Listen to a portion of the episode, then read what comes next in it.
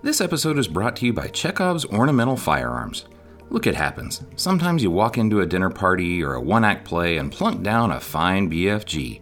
Not so you can fire it, because that would be rude and maybe illegal. No, sometimes you only want to put it on a table and remark on it just so your guests can admire its craftsmanship.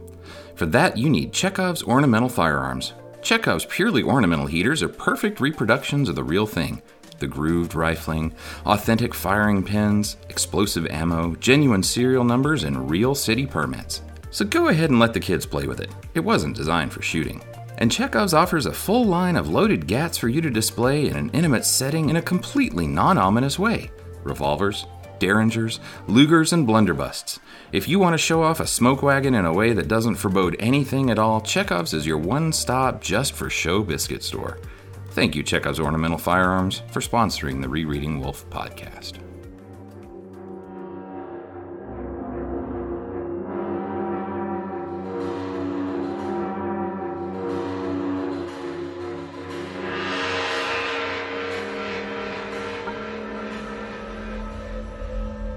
Warning The following discussion is deliberately riddled with spoilers and unhinged speculation on this nearly 40 year old book Gene Wolfe's The Book of the New Sun. You can't read a Gene Wolfe story, you can only reread a Gene Wolfe story. Welcome to Rereading Wolfe. We don't pretend that this is the first time you and we have read these books. We want to understand them in as much detail as possible, and that means considering the works as a whole. Hi, I'm James Wynn. And I'm Craig Brewer. Not a lot of comments on last week's episode, really, Craig. It's all right. It was Yeah. a short one. Yeah, but I'm a bit surprised by this. I mean, granted, it was a short episode, but I recall that on the Urth list, there was quite a heated conversation about whether Father Inire, with his monkey face, was in disguise every time a monkey appeared, or someone or something with red hairy arms showed up. Fechin was an Inire Mhm. suspect. So was Rudesind with his long monkey hands. Alas, you know, Well, Maybe we should have um, requested certain theories by name. like, tell us who this monkey dog boy is. Yeah, yeah, yeah. Oh, yeah. You know, we maybe I should have just dragged all that out. I mean, it wasn't directly related, but it, it if I'd known. Oh well, no one cared about that. At least not the last two weeks. Maybe eventually someone will. But anyway, that blue light, I think that was at least as interesting as the baboon nurse. Mhm. Yeah. Yeah. Oh well, let it go, man. Let it go. On Reddit, Cody Martin wasn't willing to spin a monkey theory about Inire, but he did point out that, quote, Inire's title of father implies that he's some kind of religious official. He is also associated with apes. The word primate can similarly refer to a high ranking religious official or an ape. It's unclear whether it was intentional on Wolfe's part, but I still think it's an amusing pun. Well, you know, it seems unlikely that Wolfe would miss a pun. But, you know, well done, Cody. So is this like Planet of the Apes? And these are what was what's the it was it was Professor Bobo or is that actually that's just Mystery Science Theater? That's all I'm thinking. Yeah, yeah, that's Yeah, you, have- you get, okay. get confused. You're thinking of Zaius. Yeah. Pro, yes. Yep. That's what it is. But on MST in the sci-fi years, he was Professor Bobo. Yeah. also on Reddit, uh, Michael Andre-Driussi anticipated that this chapter might not have as much meat for people to sink their teeth into. And he proposed that we talk about the Netflix series Travelers and how its time mechanics could be applicable to the way, say, an earlier iteration of Severian might fiddle with his own timeline and not be erased by it. Did you ever watch Travelers, Craig? I haven't even watched Dark yet. So speaking of all these time travel shows, watch Travelers first. It's it's really good. Three seasons, very satisfying ending. good time travel, not irritating time travel. Yeah, well, uh, okay. I'm going to talk about it a little bit, and maybe there's a little bit of maybe it's a spoiler to like the end of the first season, I guess. So Skip ahead a few minutes. you're you're on your own. Yeah. Um, what happens is that they kind of embrace the grandfather paradox in that they're there to change the future because it's so awful and they're successful but it doesn't change anything about the future the it, it just causes the future to change so that when more people come back from the future they've got a different past than the one that they left Gotcha. So in that case, it you know it kind of works like that. The uh, Michael, of course, has always had you know even when he first explained the first Severian theory to me, he's always had a different concept of how it worked than what I gravitated to. He thinks Severian is going back and he's essentially erasing his own timeline. But the question is, you know, I've always had is, well, why doesn't he, you know, wink out? Yeah, why doesn't he pull a Michael J. Fox? yeah, exactly. So Michael says, well, you know, there's a number of details. For example, in Travelers, there are a few couples. So he kind of applies this the the way the couples work in Travelers to Severian and Agia. He says, applying this to first Severian and Agia, if they were a couple, only for Severian knows how it went when uh, Sev met. He says uh, when Sevi met Agali, and I do not think that Severian or Agia have any real memories of it, but they probably have their shared sense of how things would have gone if it were not for all these distractions, uh, including that, you know, Dorcas.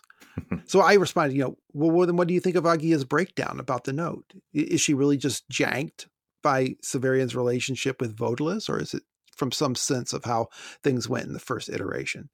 And he says, well, you know, I go along with the threads that, you know, we were discussing. Agia knows the name Vodalus, probably better than an apprentice of the torturers, and discover that her gullible Mark Sev has some connection on the side of Vodalus is very unsettling development.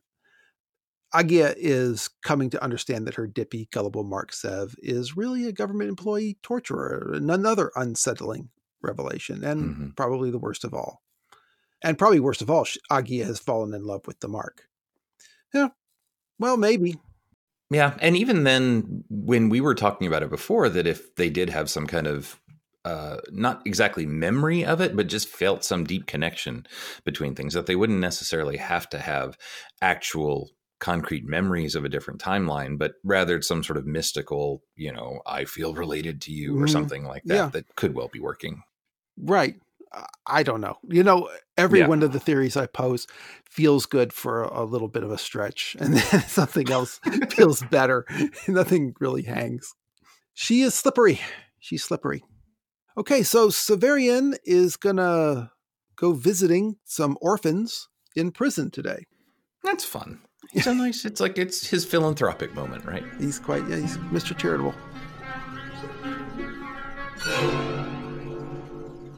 Chapter 29 Agilus.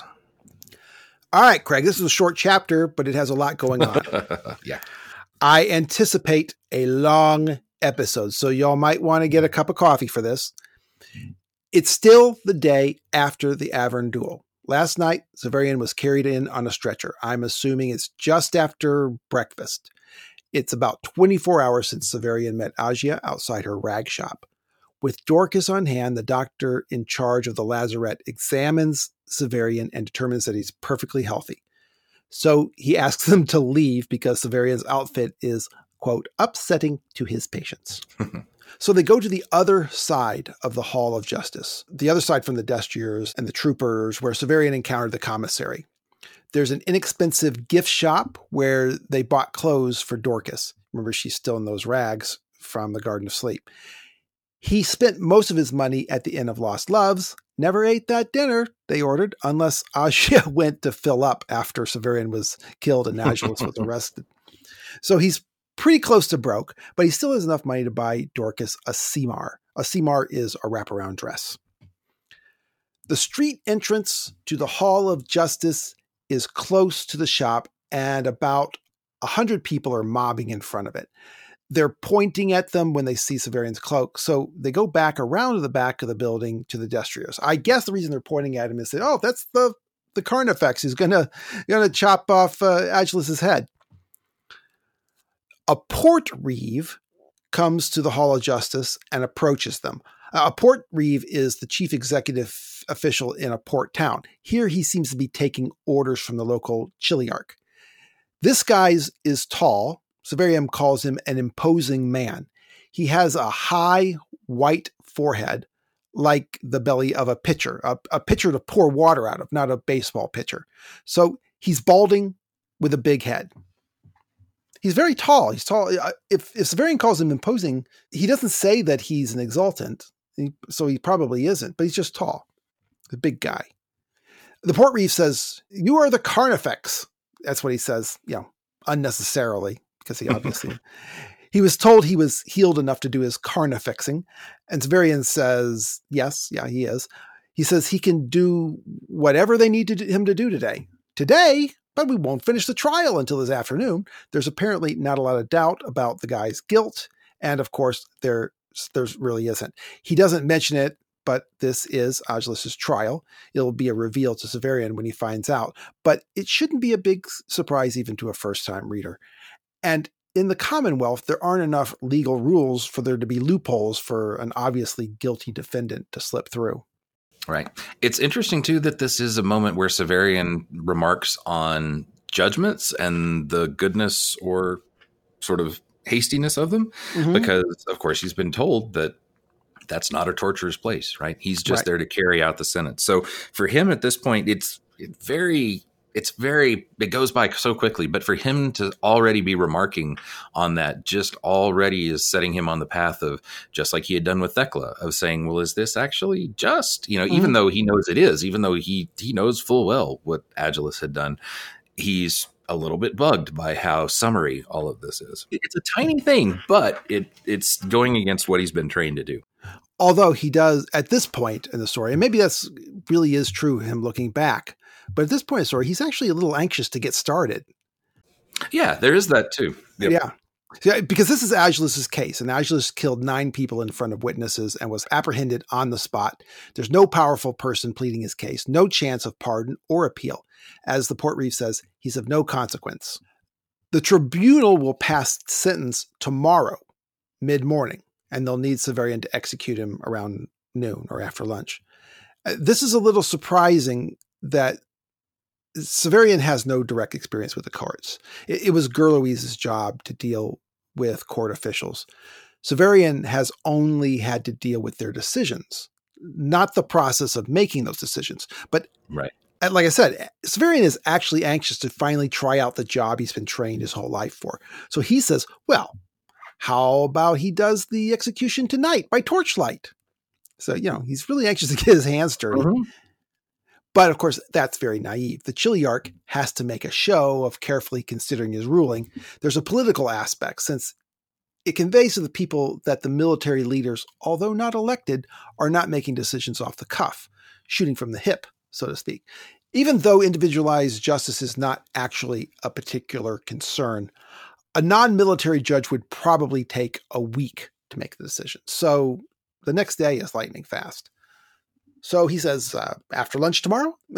and Severian says, well, they're going to need a room to sleep in. And Severian wants to approve the scaffold and the block today. It turns out this part is not only for show, so people won't think that just anyone could do the job properly. And also, he needs to talk to his client. Yeah, and he's using the term client. He's using right. the word that has always been used and that we've heard many times back in the tower. Exactly and he has to prepare him. So we'll get into that in a bit. The Portreeve says, "Well, can't you just stay in the lazarette?" Oh, so the three of them have to go to argue with the doctor who just kicked them out. but the doctor is king of the infirmary, and he's not negotiating at this point. And then they go talk to the Zanagi. Remember the Zanagi no, the Carnifex can't sleep in the barracks with the troops, and if they give him an officer's cabin, no one will ever sleep there again. So, at last, they clear out a windowless storeroom, put two beds in it, and some ratty furniture.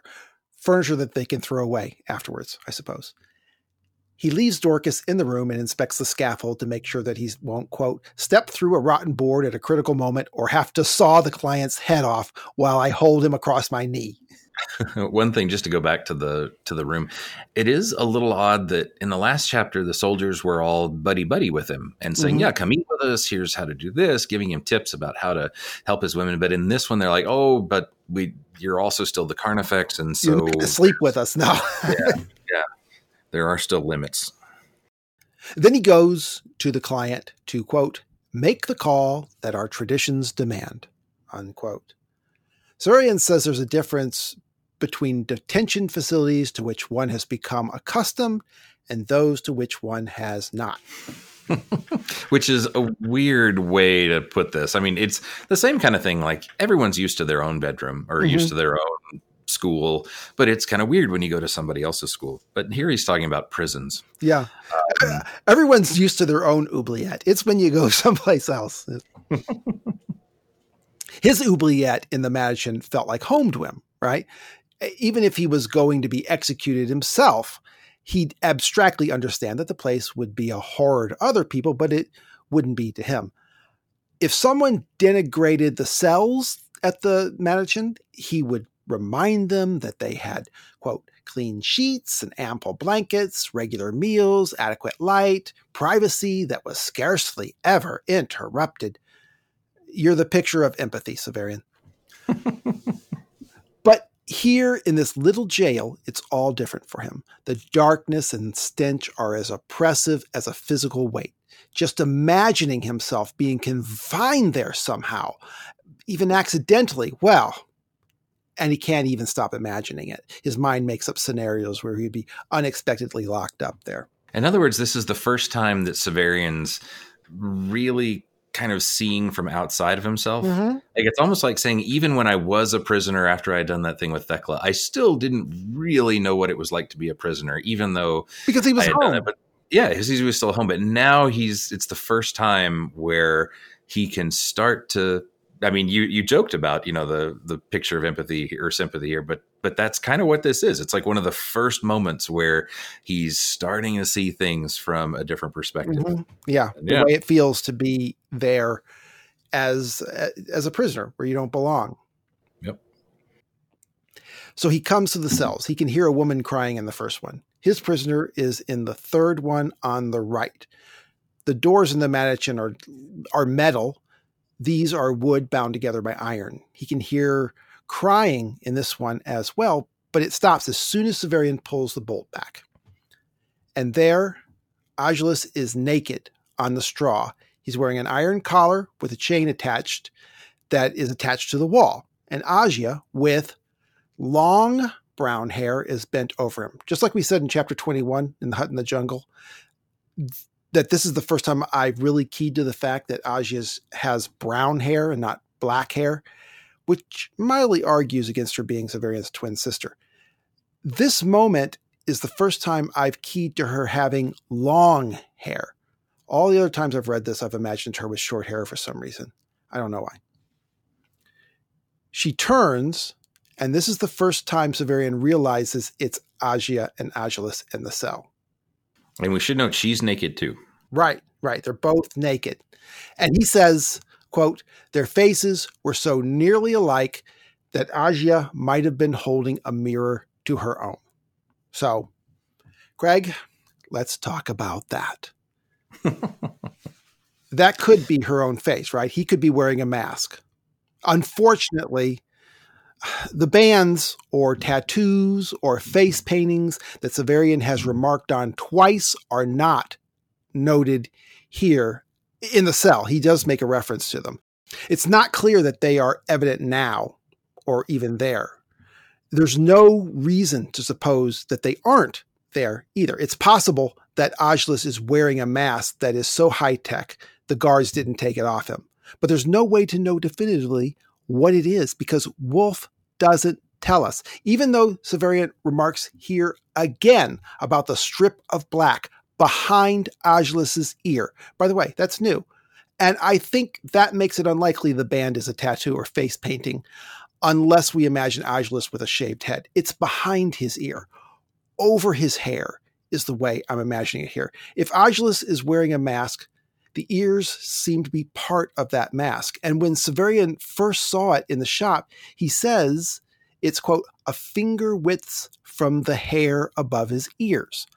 I think a lot of people imagining face paint or tattoo read it as a finger's width from the hair above his ears. But I think the totality of the description demonstrates it's a finger width from the hair above his ears. Eh, that is from where the hair touches his ears. Anyway, I'm trying to understand why Wolfe didn't think this was breaking the rules as an author. Why isn't he breaking the contract between the writer and the reader? I get unreliable narrators, sure. The narrator who can't tell me something because he doesn't know about it, or even one who lies about things for motivations that are known to the reader. But in this case, Severian has seen those bands, and if they are not there anymore, he's in a position to remark that it isn't there or to investigate if it is. The point is that this is the obvious place to explain those bands. I'm open to discovering you know why it makes sense for Severian not to remark on it or to obfuscate the fact if he doesn't but it's a serious breach just to stop there. And if I'm not willing to accept Agia at face value, it's stuff like this that is the reason why. Yeah. And I keep going back to something that Michael Swanwick said about the end of tracking song, where he said, you know, and then then comes the the figure with the wings, which mm-hmm. if you're as smart as Gene Wolfe, explains everything. and you know, it's it's a joke, but I think maybe what he also meant was if you're headspace is in exactly the right place that you know what you're looking for, then yeah, that solves a lot of problems. And mm-hmm. I feel mm-hmm. like maybe Wolfe had in his mind that what we would need to figure out what these bands were, but there's something that just didn't happen in communication or what he expected to be a good enough clue. Just, yeah. I don't know. Just like you said, I mean, that difficulty of just picturing exactly where they are or what the bands are. Right. It's like, that's a problem. So, yeah, I agree with you. This is one of those places where I can't help but feel like, unless he was intentionally trying to be elusive and mysterious and confusing about something, I can't help but feel like there's there's been some kind of a misfire. Yeah. And look, it's been 40 years. No, every people have agonized over these bands and they have all kinds of theories, and I don't like any of them. But back to the cell. Severian, when he looks at them, he's just totally drowning, even as he put together the pieces in his mind. But that isn't possible. And Agia says, You, because you lived, he has to die. Um, sorry? so, so Agilus says, You still don't get it, do you? And then he explains the scam that we've known throughout this, these episodes. The scam that I have been slowly willing to accept is genuinely going on despite how preposterous it is. Agia in the Septentrion costume. He calls it a costume, not a uniform or a disguise. She's the one who challenged him. When Severian came into the shop and after examining the sword, when he wouldn't sell, Agilus signaled to Agia, he says, if we take him at his word, then he's the one who's in charge of this scam. He tells Agia when to put on her gear and when not to. He gave the sign when Severian, quote, wouldn't even talk of selling the sword. Agia said, Walking like a man isn't as hard as men think. I suppose. You know, hooray for you, Agia. But Severian still thought it was a kid, you know, a youth underneath all that armor. The next part gets interesting here. Now remember, Agia says that she and Agilus inherited the rag shop, this costume shop, this Goodwill store from their mother. But Agilus knows a lot about swords, and Agia had a misericord that she got, she says, from her mother. I don't know where that is going. Agilus says, Have you ever looked at that sword? The tang should be signed. The, the tang is the portion of the sword that separates from the blade and inserts into the sword hilt. Agia follows up in a toneless voice. It's signed by Jovian. I saw it at the end. And remember that Severian dismantled his sword to clean it at the restaurant. So that's when she would have seen it. It's not obvious whether she herself knows the significance of it being signed by Jovian or if she only looked because Agilus told her to look. Now, Wolfe summons a bit of noir stage direction to announce the pair's plan is being fully revealed. Quote, there was a tiny window high in the wall behind them, and from it, suddenly, as though the ridge of a roof or a cloud had now fallen below the sun, a beam of light came to bathe them both. I looked from one aureate face to the other. Is that just a beam of light? Is is a beam of light always just a beam of light, or is it just dun dun dun? Yeah. um, well, last chapter we had the we had a light on his sheet, right?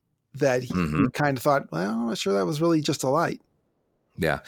This one feels a bit more like you said, kind of noir stage direction. right? I mean, like mm-hmm. that seems like a perfect kind of thing for it. Again, though, we've also got sun imagery, and anytime we get sun imagery, we're supposed to be um, on the lookout towards a moment of something good or something mm-hmm. uh, moving a step towards something better. At least in this sense of Severian finally seeing what's going on, there is that that he no longer at least is getting fooled by these two, right? And he's not gonna be fooled by them anytime further. So from here on out, even when he always finds out that that Agia is after him, and he just he never gets caught right. um, until the very end. Yeah, we don't have somebody shining a light and saying, "We're here, we're here, we're looking over this."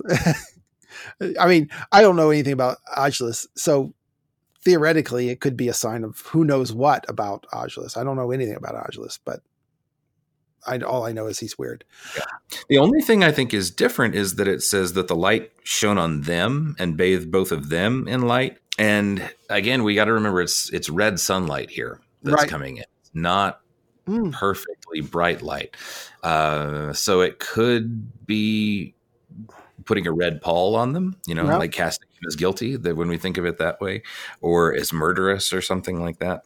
Um, there is that angle to it as well. But I just it's you know I normally I would think if if he's being shown off as the good guy here that that a white light would shine on him, but instead we're getting a red light shown on the two of them. Mm.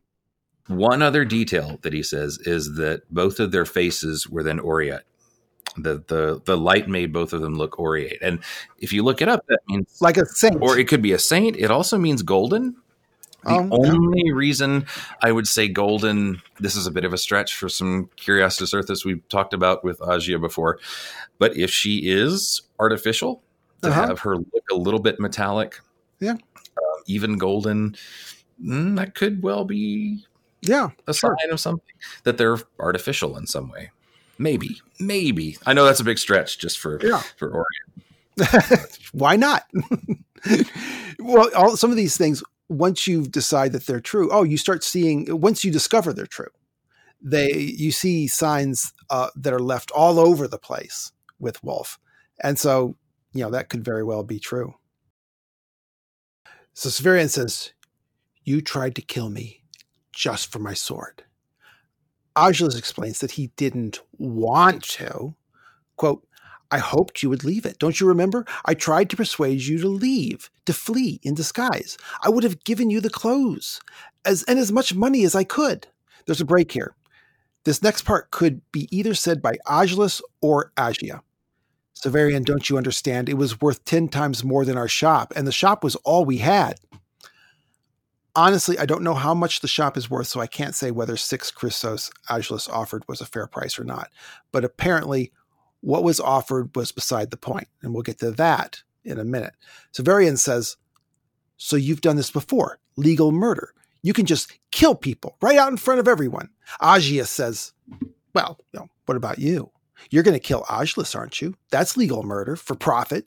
You're going to get paid for it. What have we done that you're not going to do? Agilus is cooler, but he plays a similar game. It was a fair combat we were equally armed, and you agreed to the conditions. Will you give me that kind of chance tomorrow?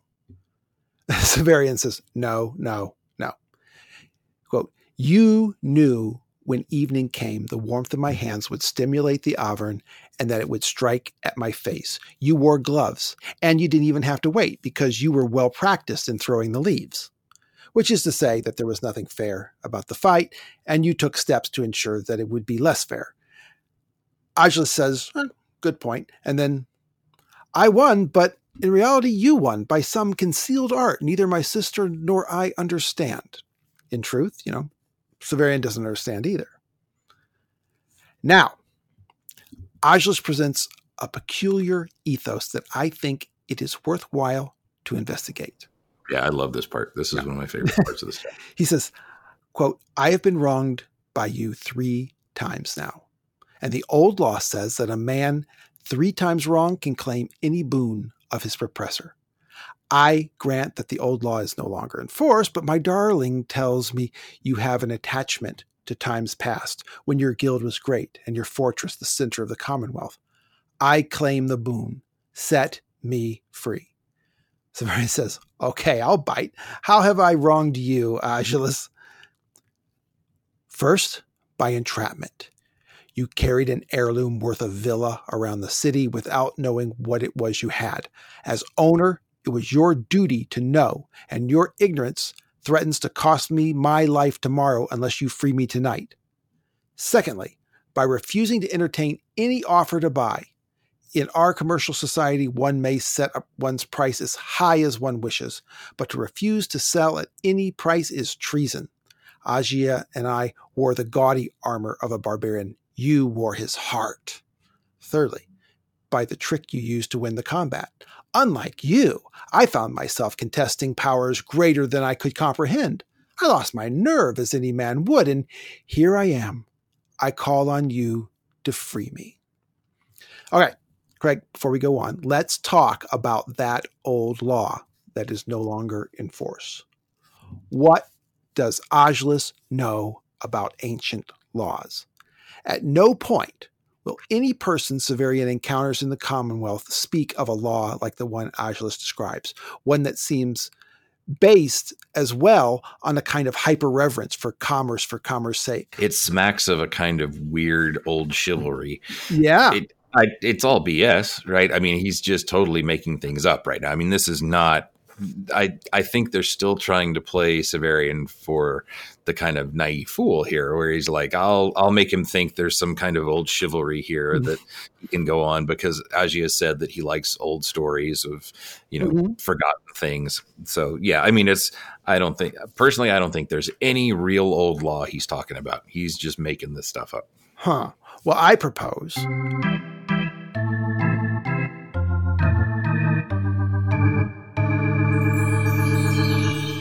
Curiositas Orthus. I propose that Agilus is from a different time.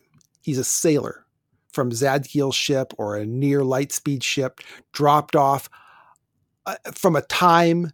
Uh, I'll try again. Dropped off out of time and forced to shift for himself as a pirate in the Nessus market. Why does he wear a mask of Agia's face? How did they come by it? I can't say at this time, but he's not from around here or if he is from around here, then he's not from around here in recent memory. Okay. Now that's fun because if we're and especially too, even if we're we're going back to the old Agia is eventually going to be Hethor's or is mm-hmm. or was Hethor's sex doll, then Agilus pretty much needs to be something from a ship too. Right. So yeah, that's that's a fun way to think about it, actually. Okay. Now let me spin a theory against the belief that Agilus is wearing a mask to make him look like Agia. I don't see particularly how this can be, but this additional aspect is inviting. Severian describes Agia as having long eyes when he first meets her. And Severian describes Agilus's face, and therefore Agia's face, flat cheeked and tanned. So I've repeatedly argued that Agia is Asian in appearance. In Claw the Conciliator, Jonas is going to bring up another Asian character, one who never seems to make an appearance Kim Lee Suang. The people in the antechamber are descendants of Kim Lee Suang. He was what? A, a pilot. Could Agilus be Kim Lee Suang? Now that's cool. Um, hmm. So it means he would have made it out of the antechamber somehow, right? Or at least and travel. Maybe got back on the ship, but or maybe you know, no. who knows? People apparently people are dropping in and out of time in the Commonwealth all the time, so it's not it's not impossible. Well, and we know that they're descendants of Kim, mm. and so who knows? Maybe maybe he and Agia were the originators yeah. of the line of people. If you're going to take that route, then right. she would have to be connected somehow anyway. Of course, it could be as simple as Agia being born in the antechamber and escaping. I mean, sure. And that would explain okay, her that's, appearance. That's fascinating. That's a connection I haven't heard anyone else say before. Um, hmm, I got to play with it. Seems I, I it's one of those things on the surface seems incredibly unlikely, but I like it a lot. Um, Uh Huh. Yeah, it's the the trick is that I could never figure out, and I don't know if I'm just misremembering something or forgetting something, if the way that Jonas seems to have figured it out, if the the Kim character had to have died and and like been in the antechamber, or if he was just like the remembered patriarch of this Right. group of people. I can't remember. Hmm. But the connection, at the very least, it does suggest that something about sailors being somehow Asian characters hmm might have a broader connection here. Yeah. Huh. I know it. Look, it's a stretch, but Agilus is Asian in appearance. Assuming he's not wearing a mask, and maybe he's a sailor from another time. Yeah, it's not a theory out of nothing. It just it, it, it kind of happened when I when you get all of the pieces together in one room, and then you say, "Wait a minute, these things look like they they could go together." Yeah. And I hate to say it, there's there's a, a there's not a joke in here, but maybe Wolfe is playing with the idea that especially if these are people who aren't used to seeing Asian faces, that he would think that they're much more similar than maybe they Well- really are. And when he sees two identical faces, That would be a Um, terrible bad joke. yeah, I mean, it, yeah, it would be. But it, but if if we're talking about a, a world where he doesn't even recognize really, No. hmm, uh, we'll set that to the side for a minute because I I I want to think about that and come back to it again. But I also love these three attempted arguments that he makes here. The first, the idea that it's Severian's responsibility to know how valuable the thing is that he's carrying around so that can't make other people desire it. Mhm. Apparently, what he means by entrapment right here, that he's like, You tempted me by not being aware of how valuable your thing was. Um, that's it's just crazy, weird, backwards argument. But it's, but it's, it, I don't know if it shows Agilus being desperate or being really sort of dexterous, dexterous in how he's trying to convince him of things here. Well, it reminds me of Rumsfeld saying that weakness is a provocation. Yeah, it's that kind of thing. Yeah, it's exactly, pretty much exactly that same kind of idea. Um, and it goes back to the, the thing before when even Agia was saying, Severian, don't you understand? We were poor and it was so valuable. She's like, You've got to understand. Of course, we were going to try and rob you because we were so desperate and you had so much. You have to understand, which is crazy. Um, but and then the second one then he's he gets to what you talked about that sort of crazy capitalist mindset of you refuse to buy or you refuse Not to even sell. capitalist, but highly commercial. commercial. Yeah that's that's what it is. It's more commercial than than capitalist. That yeah the the fact that you would refuse to sell at any cost that that's just outrageous and and it's treason. It's it's a it's a crazy way to get to um and the third point too where he says that you had powers i couldn't comprehend it's basically him saying you deceived me. Hmm Yeah. well all they've done is deceive him too. And in some ways you know you could turn all these arguments back on him like with the second one and you know that that it's wrong of Agia and Agilus to say that you're wrong for not accepting our price that we offered it and therefore you have to well that's that's ridiculous. Right. and the same thing Offer can be price that you know is too low. too low. Exactly. And then for the first one, entrapment goes the other way that they certainly have a responsibility to be fair to Severian if Mhm. he doesn't seem to know how valuable that thing is. So Right. yeah, they're totally one-sided and very desperate arguments, but they're they're so fun because he actually makes them sound convincing for half a second. Severian just laughs out loud. You are asking me to do for you, a guy who attempted to cheat and murder me, what I wouldn't do for Thecla, who I loved almost more than my own life. I'm a fool, and if I wasn't one before, your sister made one of me, but not as great a fool as that. Agia gets up during this conversation. Again, remember, she's naked. She brushes the straw from her knees and, quote, rounded thighs. And she acts like she's only suddenly realized she's naked and picks up her blue green gown she's been wearing for the last two days. Blue green. Okay, let's talk about the nakedness. Agilus is in prison. For all I know, it is part of the pre- procedure to strip prisoners naked. Severian doesn't say so. They didn't do that at the Matachin, and Severian doesn't remark on it.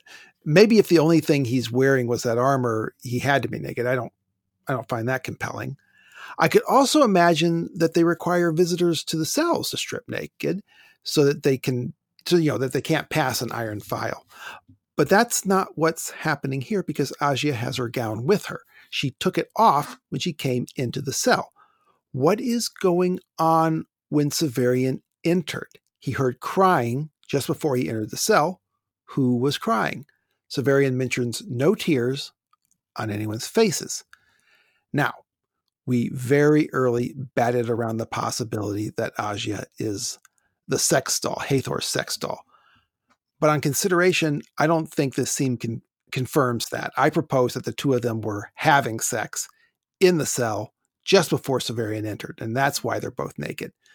And and what Severian heard outside the door was not crying, but the two of them having sex. Yeah.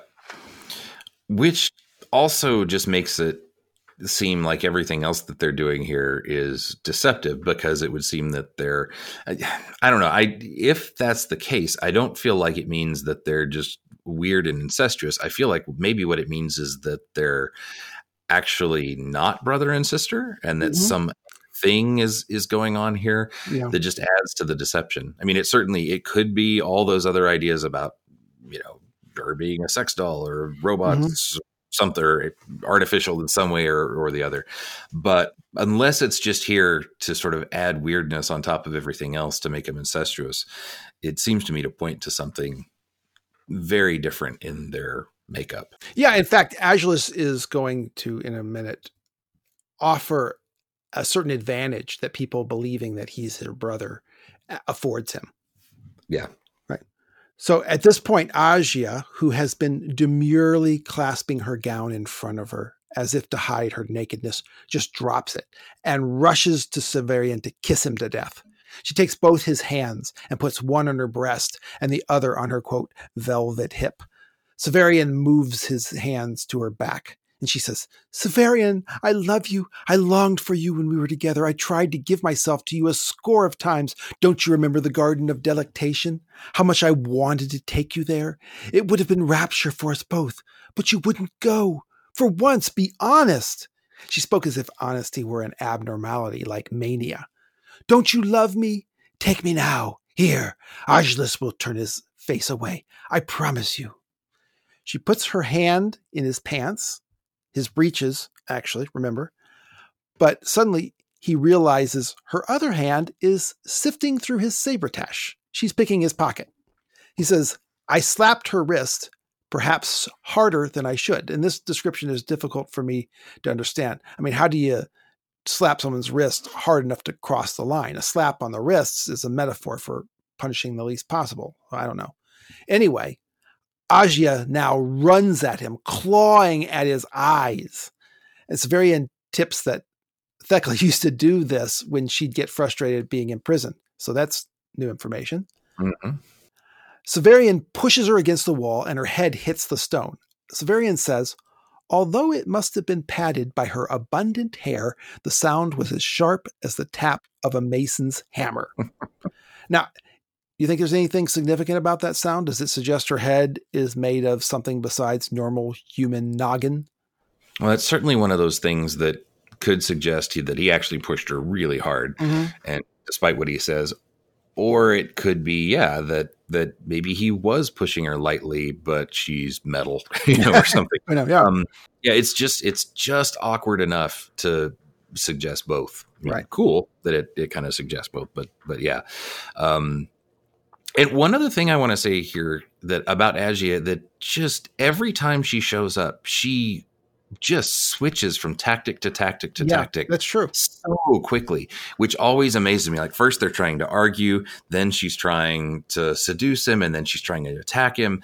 And all of those little things just lead up to me to make it seem like she's just a little less human. I mean, yeah, certainly you could see that it's just desperation the way that she's doing this, but it's also completely irrational.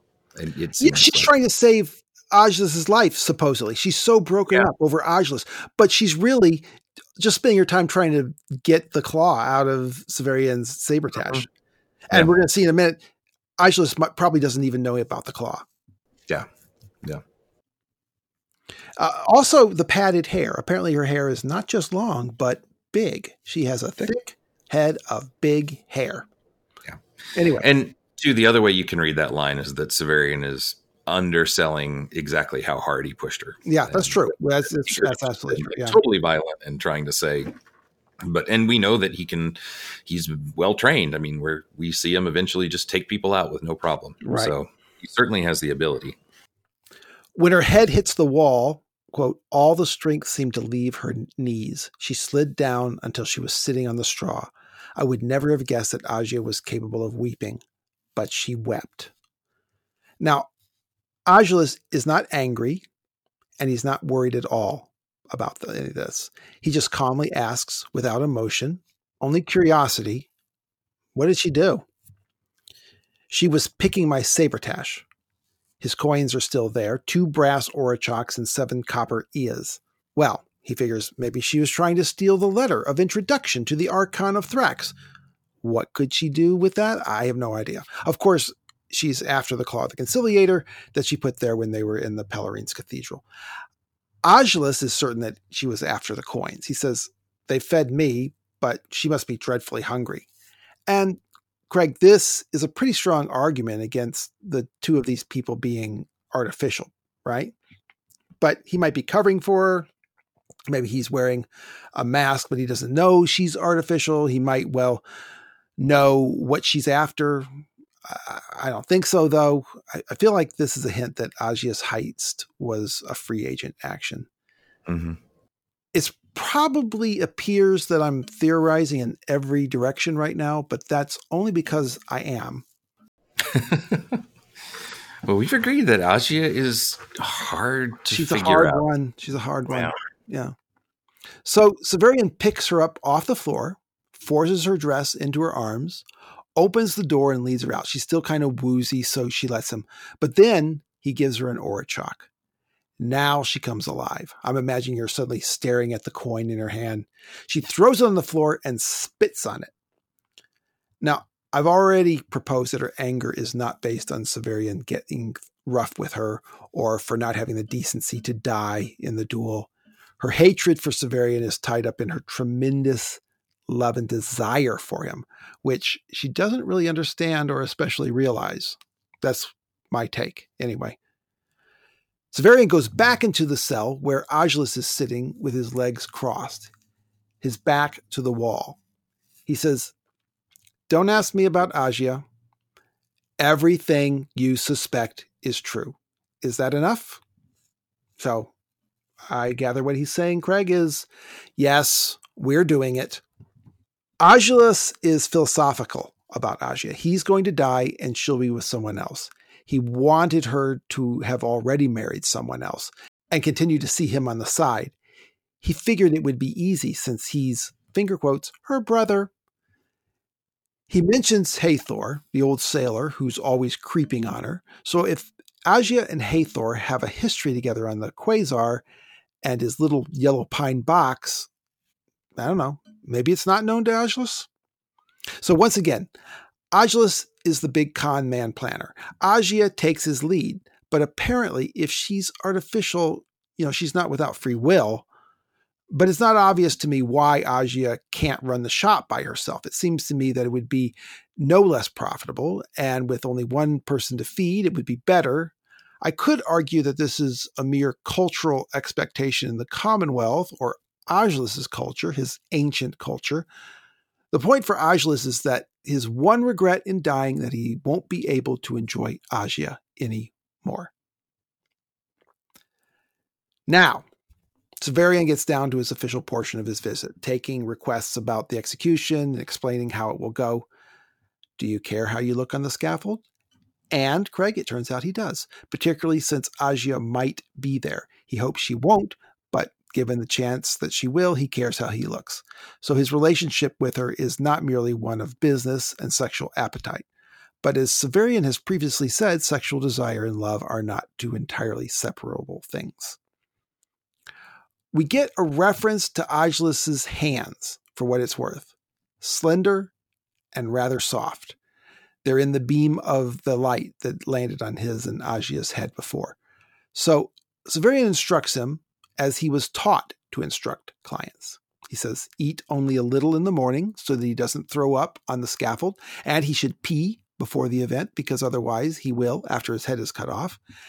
And he gives him the routine of how the execution will go. It's designed to make the client think the final moment hasn't come yet when it actually has. It's supposed to be an act of mercy, but I imagine also ensures, you know, that they won't flinch and mess everything up.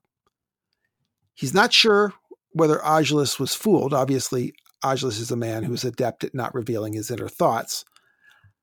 Severian says, I do not know if he believed me, though I hope he did. If ever a lie is justified in the sight of the pancreator, it is that one. So, one other thing here, talking about light, because we get light shining in one more time. That's where he sees his hands, but he says that also his hands lay in the narrow beam of sunlight that had given his head and Agia's an aureole a few moments before. Given their heads, and that that's where you definitely get the saintly idea that their right. heads had that aureole. The I hope I'm pronouncing that right, but it's it's the the circle, the halo that you see mm-hmm. in especially a lot of medieval paintings or icons or things like that.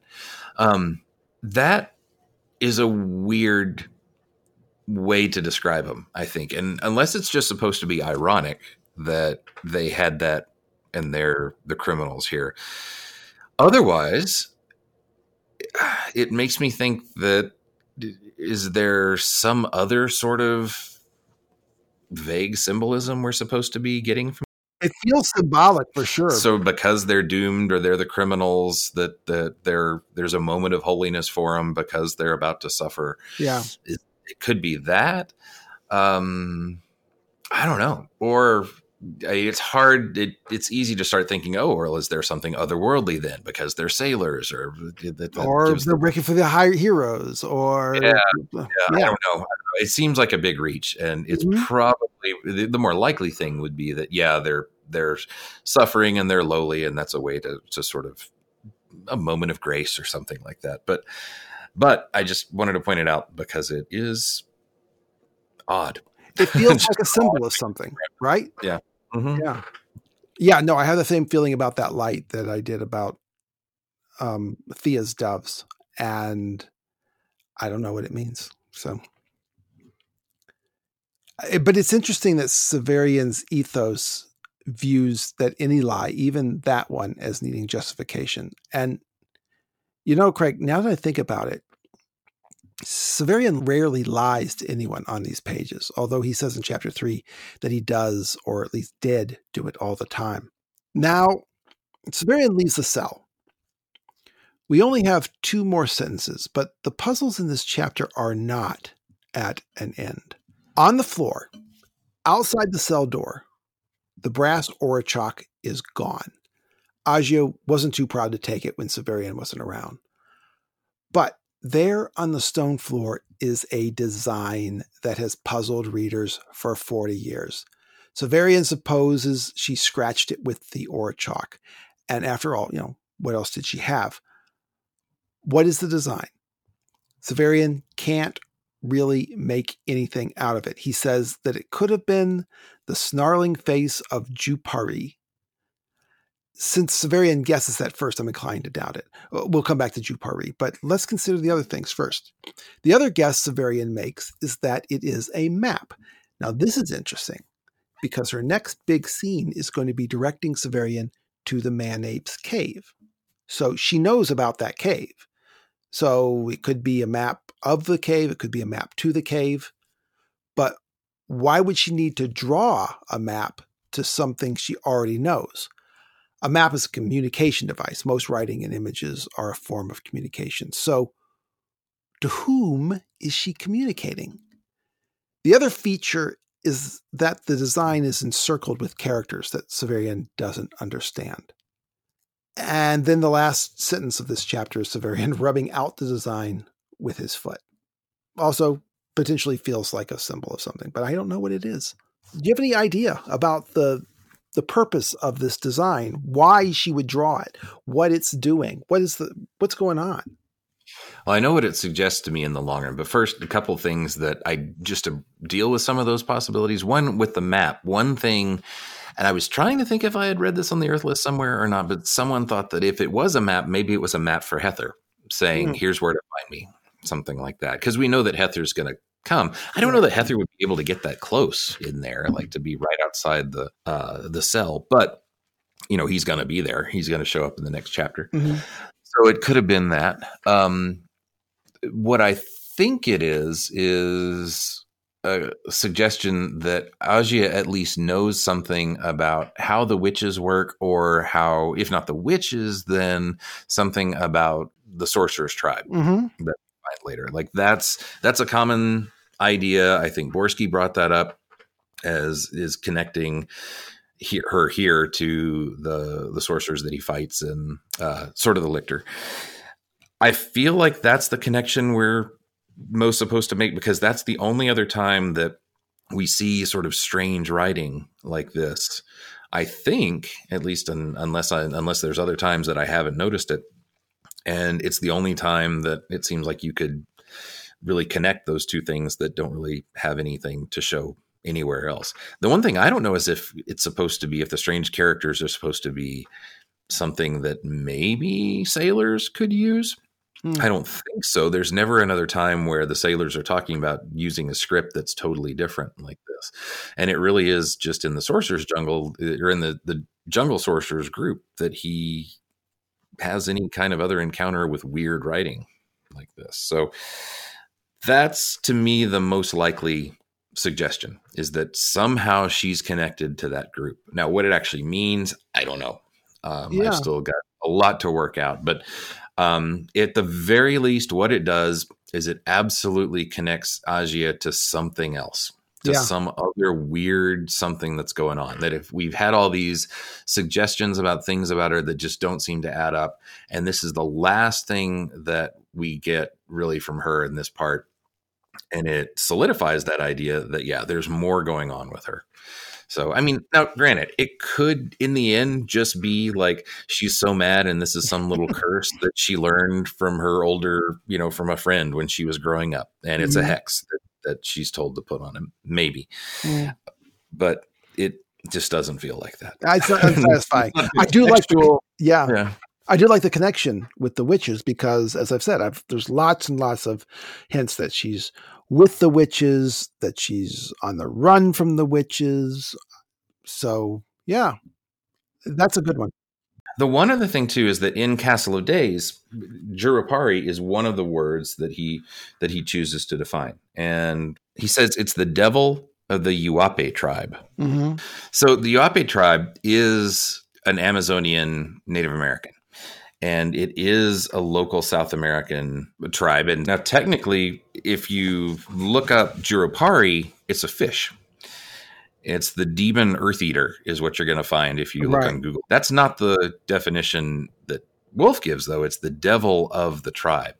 Um, so it is, you have a demon, a fish called a demon, and then Wolfe calls it a devil.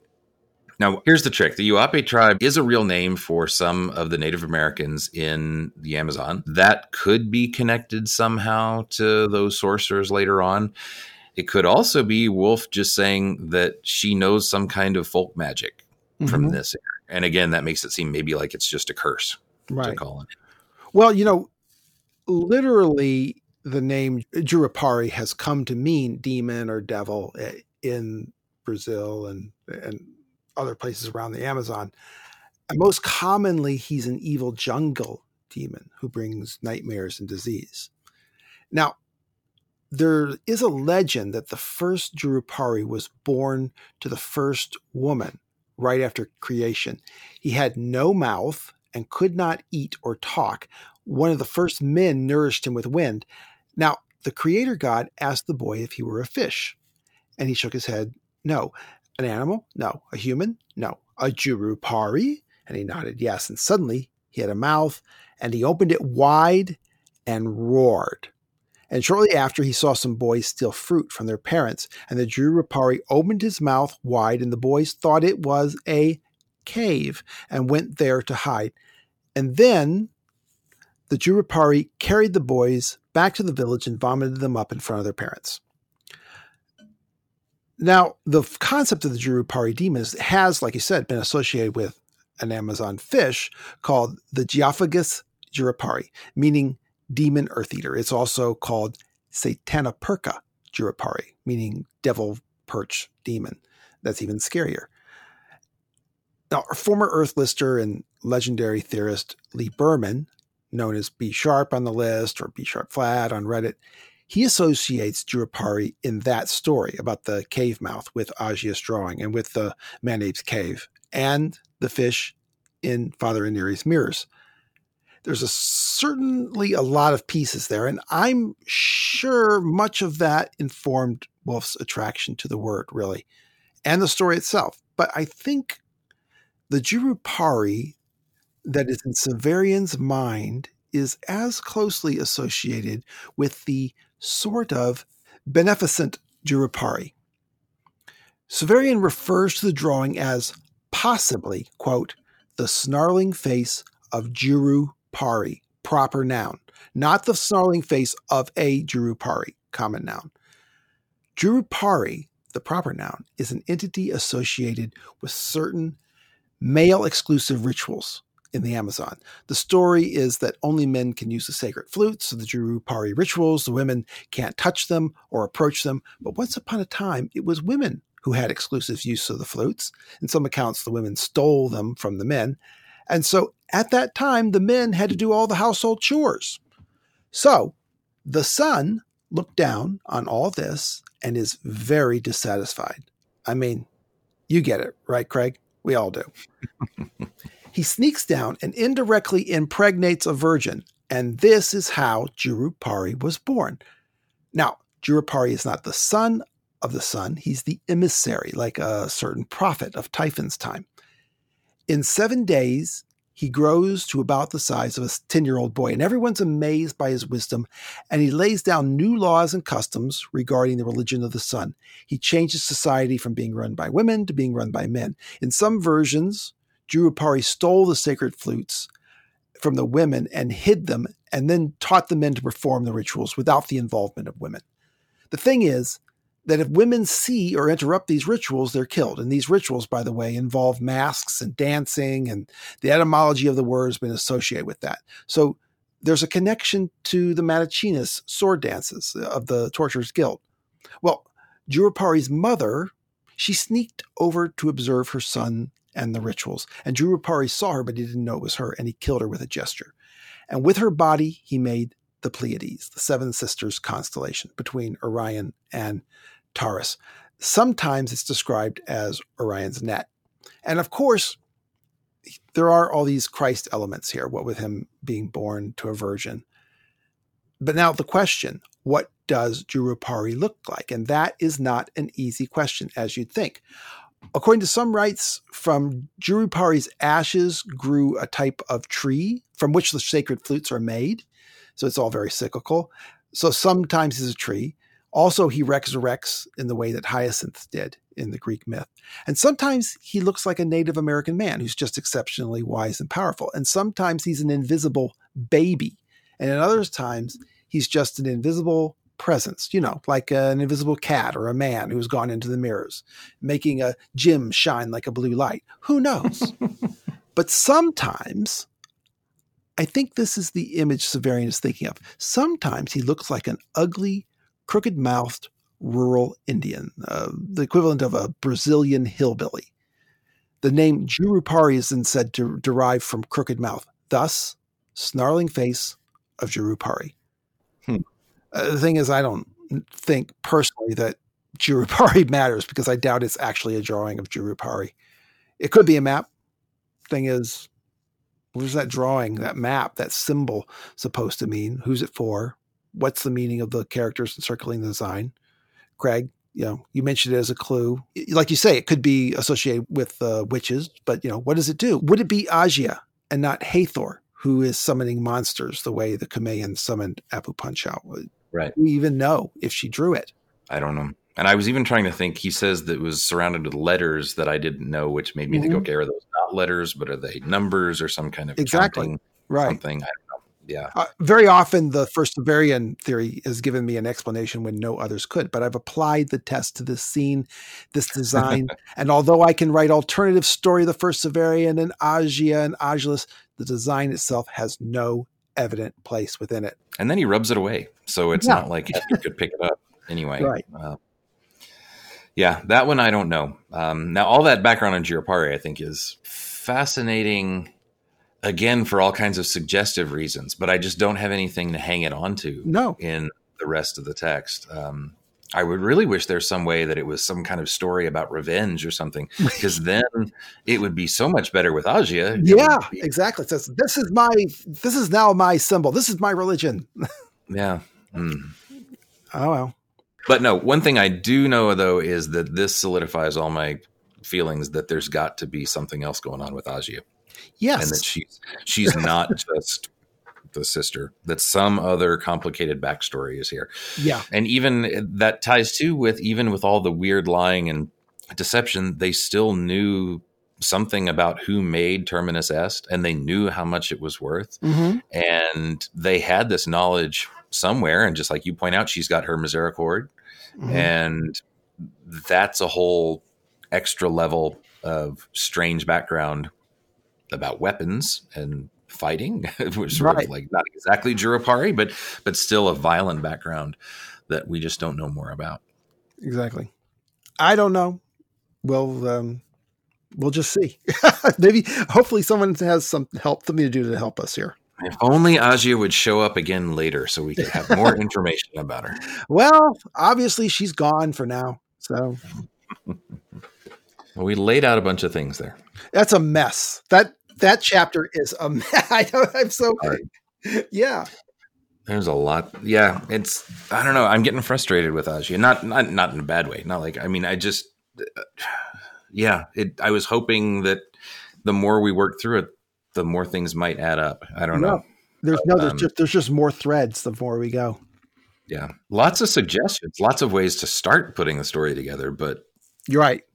nothing that absolutely solidifies. I don't know. It's kind of the thing. Like one of the things that kind of bugs me about things in Land Across is kind of how I feel about Agia. Sometimes I'm like, ah, why, why make me think there's a whole other bigger story, but then don't fill it out? Unless honestly, that was the point. Like unless it is just to add to the the mystery of what's going on. And I have to admit, it could be. You know, it's that that could be it. I, He might have never But- expected us to figure it out. He might have just said, "This is, you know, this is something I'm going to put in my pocket." yeah. We certainly hope you have comments, thoughts, corrections, and complaints. I'm anxious to hear universal theories about Agilus or the design outside the cell door.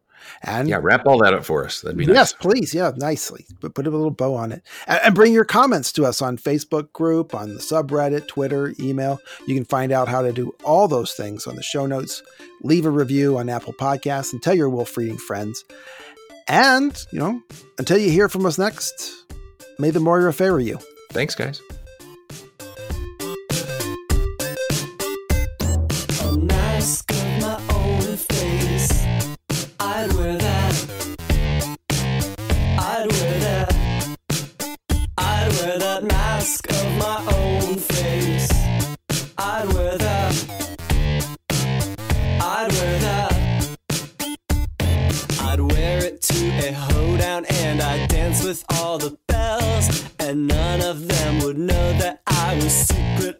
Myself. I'd rob my own apartment and I wouldn't give a damn. I'd blame it on the person that nobody knows I am. You know what we could do is just uh, rehash that whole uh, political thread that now has what like 250 comments or something on that. Oh, does it really just keep going? That's the problem with those. Long after it's stopped becoming interesting at all. Can we get a moderator to do something? Uh, there, there is no moderator. oh, he's an atheist. Yeah. Aren't you supposed to say bye? Oh, sorry. I, take care. I'll just do that.